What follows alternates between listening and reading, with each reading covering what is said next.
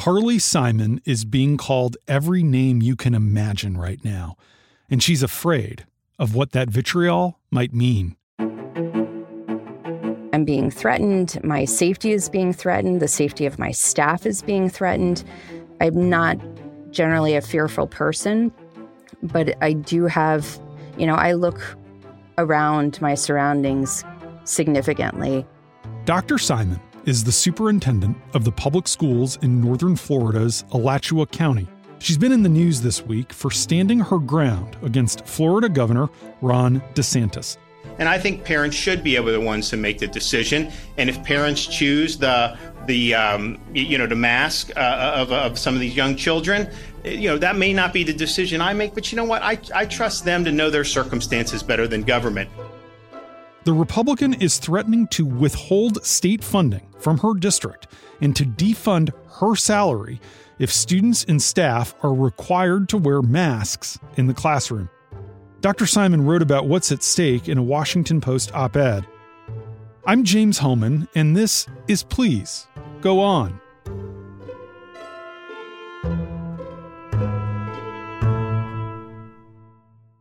Seven states have now banned schools from requiring masks, even though the CDC recommends that all students and staff wear masks while in the classroom. Experts say masks are one of the most effective mitigation strategies we've got to slow the spread of the Delta variant, especially for the 50 million children younger than age 12 who are not yet eligible for vaccination. Most of Florida's districts have given in to the governor's pressure campaign.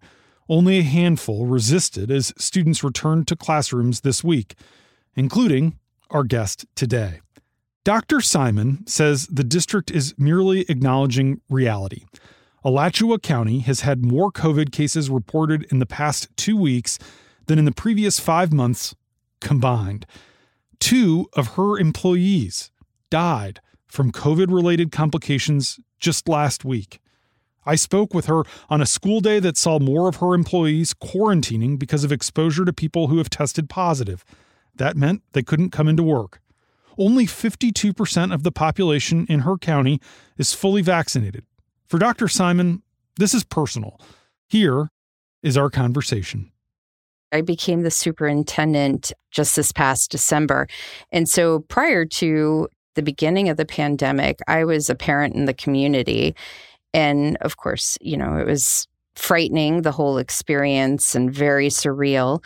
And, you know, navigating staying at home and educating your children and helping them as well as you know managing your own anxiety i mean that was a huge component and then over the summer i spent a considerable amount of time as a parent still advocating for how the district was going to approach the new year in december when i came in as a superintendent you know it was scary. At that point, we didn't have the vaccine. We there was a lot of just trying to keep people as safe as possible and manage the situation. We were very hopeful when the vaccine uh, started to roll out that you know we were able to get people vaccinated, our staff. Um, we were able to get retired staff vaccinated at vaccine clinics that we were collaborating with the university and the Department of Health. In March, we were really thinking that we were past this and we were we are starting to come out of the dark and we were starting to be able to think about what life would be with COVID more behind us and moving forward. And I mean, I was incredibly optimistic and pretty much it was about the July 4th weekend that we started to see things weren't doing what we were hoping and we were actually going into this other place. And and where we are now i mean we had our students on campus yesterday and and we're starting to see things coming out. We're getting positive cases. Many of these positive cases are people who have been vaccinated and these people are experiencing sy- symptoms. I mean, they are ill. And one of the struggles I'm right now currently experiencing is, you know, just trying to have access to the most current and accurate positive rate and quarantine rate of my staff and my students just to understand what the scale and scope of this is and how we're going to run the rest of the day, the next day. I mean, we're very much in the now as we speak. There are so many studies now that show how problematic virtual learning was during the pandemic for already disadvantaged communities, especially those without easy access to Wi Fi. It's clear from your op ed that your priority is to have students learning in classrooms. And you see masking as a key way to make that happen. Absolutely. I mean, we we know based on just what we're seeing in the state data from our state assessments that we had last year that COVID had an impact. And so the goal is to make sure that we can have face-to-face instruction and I will I feel very much today that the concern about the contagion of this Delta variant far exceeds what we were dealing with in January. I'm I'm much more concerned about keeping staff and students healthy. Yeah. Because it seems to be more contagious than we dealt with last year and we know it's impacting our students considerably more than it did all of last year. That concern about keeping students and staff healthy has put you at the center of this conflict with Florida's governor that's drawing national attention. Your school board voted unanimously last week at the end of a very long meeting to require masks for all the students. You did this in direct defiance of a July 30th executive order from the governor that asserted the state would have the authority to withhold funds from the district if you did so. Can you take us inside the board's deliberations?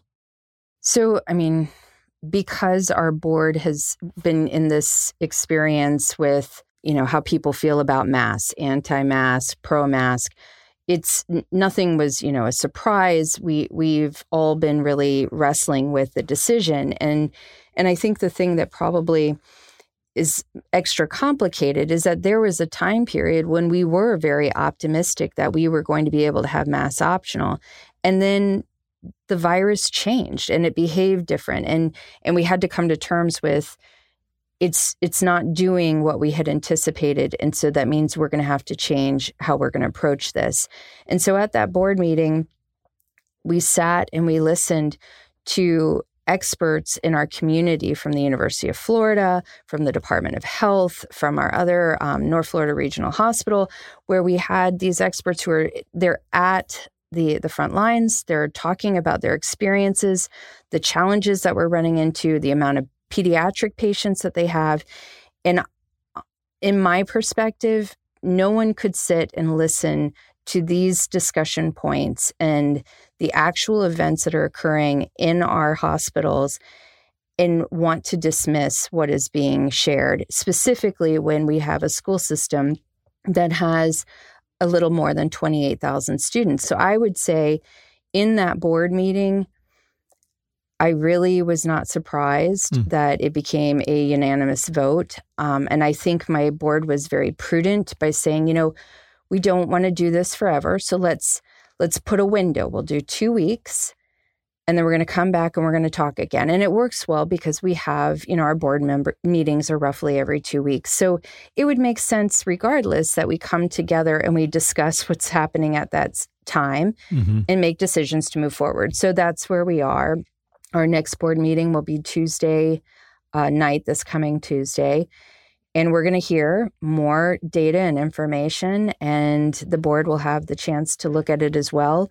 My understanding from the data that I'm getting now, which is um, pretty often from my discussions with um, the Department of Health and the hospitals, it it's not improving. In fact, it's it's very concerning, and so I I wouldn't be surprised if we found ourselves in a similar situation. You write in your op-ed we don't have the luxury of ignoring the current crisis to score political points. What do you think is motivating Governor DeSantis? Do you think he's more focused on politics than science? I mean, I really can't assume that I know where he is, um, where his motivation is from. I I do think that you know there are times that we want we want something that we can't quite have. And I'm wondering if that is where it is. And I think all of us would like us to be in a place where we are not in this crisis. But there's also a level where we have to, you know, accept what is occurring and and we have to just work through that. And so um, his motivations, I do think that perhaps he's focusing on something else. It I do feel strongly that he's not being as careful and conscientious as I would like to protect our children and our teachers and staff so we can do the job of educating kids. We know that needs to happen. And and eh, at some point sometimes we have to do the right thing because that's what a leader is. And sometimes we have to stop. We may be heading in a direction, but sometimes we have to pivot, and it's time for him to pivot. You and the board knew when you made this decision that masking has gotten caught up in the national culture wars. But the backlash has just been so ugly. You have two particularly chilling sentences in your piece. You write, I've been called a monster, child abuser, communist, fascist, idiot, and other names not fit to print. I've been threatened with legal action, protests, militia enforcement, in quotes, and worse. It's frightening for an educator to face this.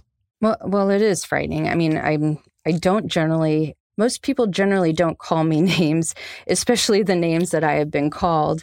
People are speaking from a place of uh, what I think is fear. And I think when people are in fearful places, they do things that are erratic and irrational and perhaps not how they would generally approach problems.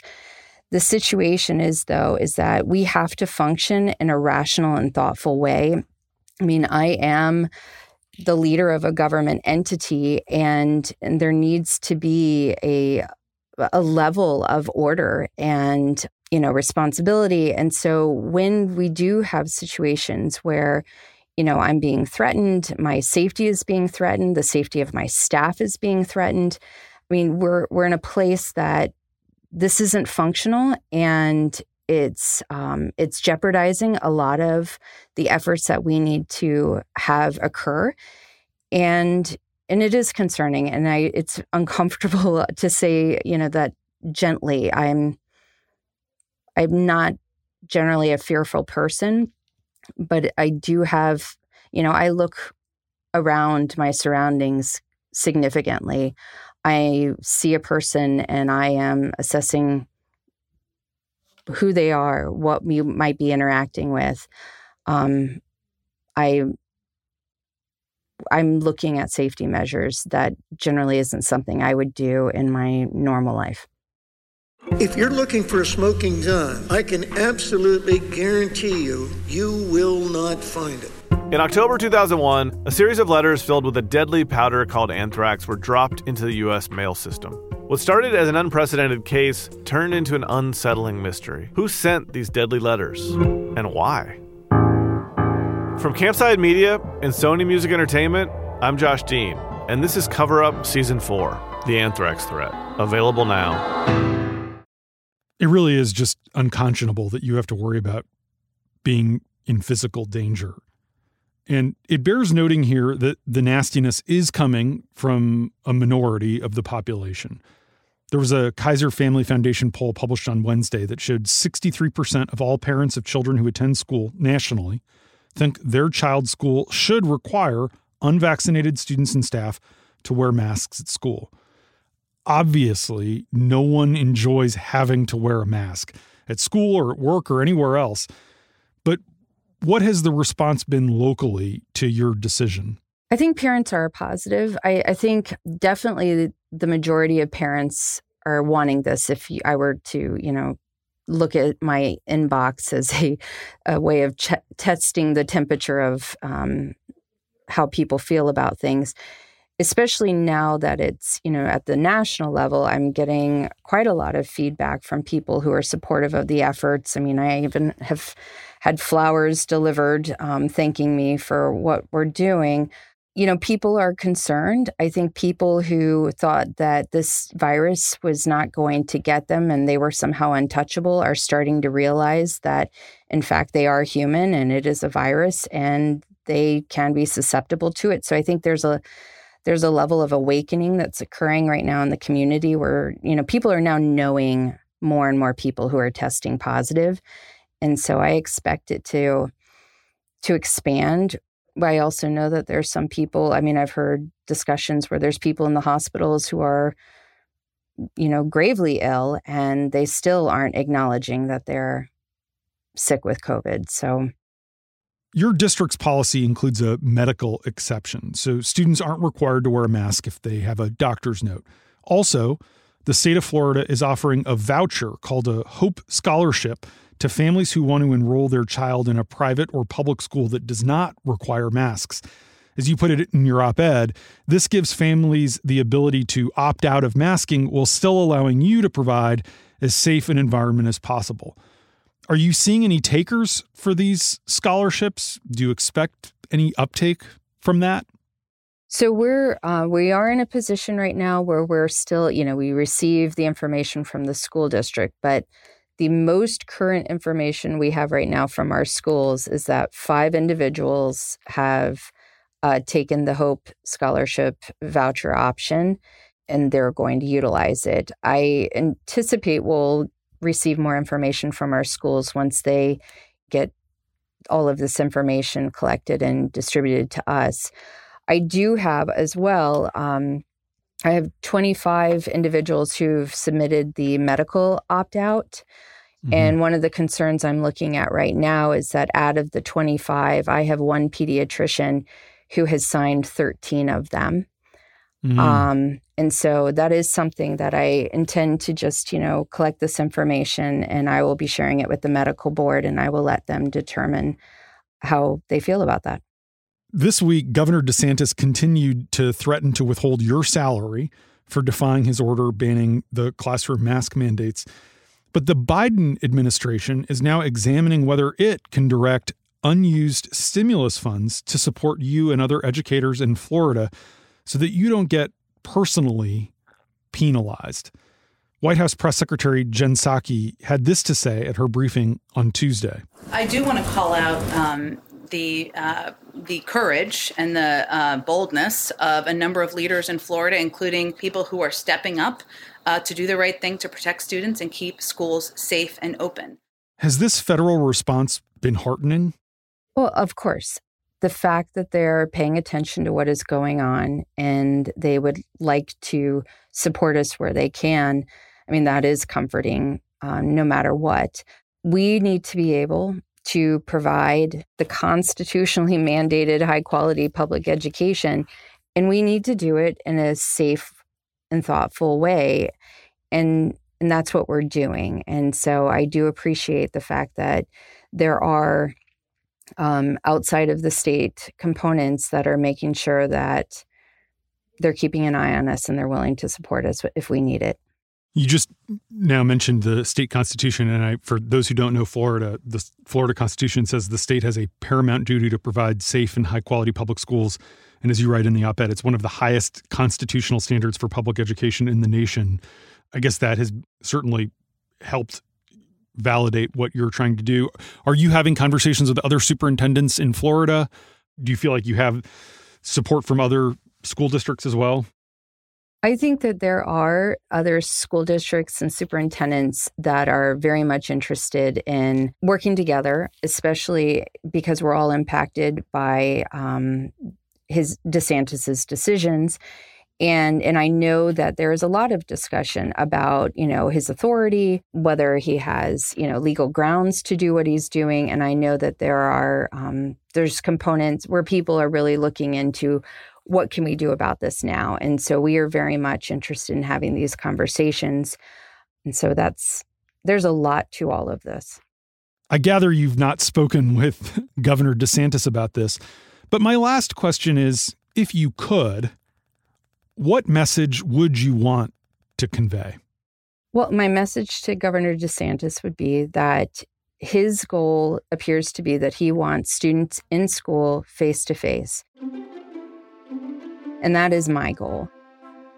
And in order for me to do this, I need to have as many protections in place to actually function. And this is running an organization. This is logistics. This is more than an ideology or, you know, a want. This is we need to do something and that means we have to adapt to the environment that we currently are living in. And in order to do that, in order for me to be able to do this, I need to have as many protections available to me to do this work.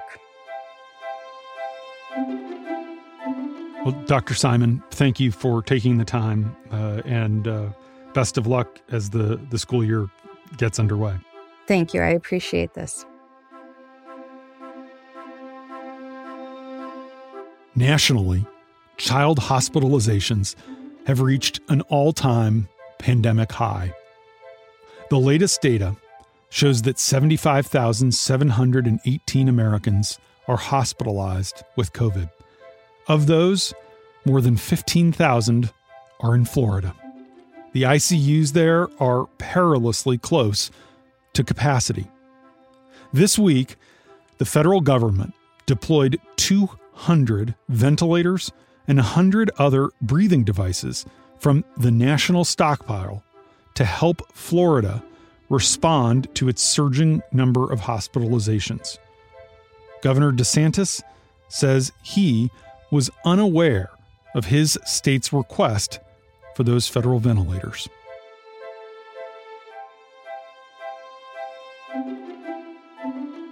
This episode of Please Go On was produced by Julie Deppenbrock, with editing from Allison Michaels, Renita Jablonski, and Michael Larrabee. Our theme music is by Ted Muldoon. You can listen and follow us on Stitcher, Spotify, Apple, or wherever you get your podcasts. If you want to read Dr. Simon's op ed, you can find the link in our show notes. I'm James Hohmann, and I'll be back next Friday with another edition because there's always more to say.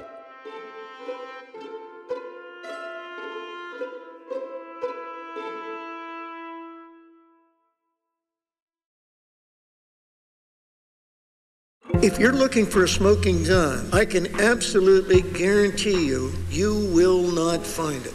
In October 2001, a series of letters filled with a deadly powder called anthrax were dropped into the U.S. mail system. What started as an unprecedented case turned into an unsettling mystery. Who sent these deadly letters? And why? From Campside Media and Sony Music Entertainment, I'm Josh Dean, and this is Cover Up Season 4 The Anthrax Threat. Available now.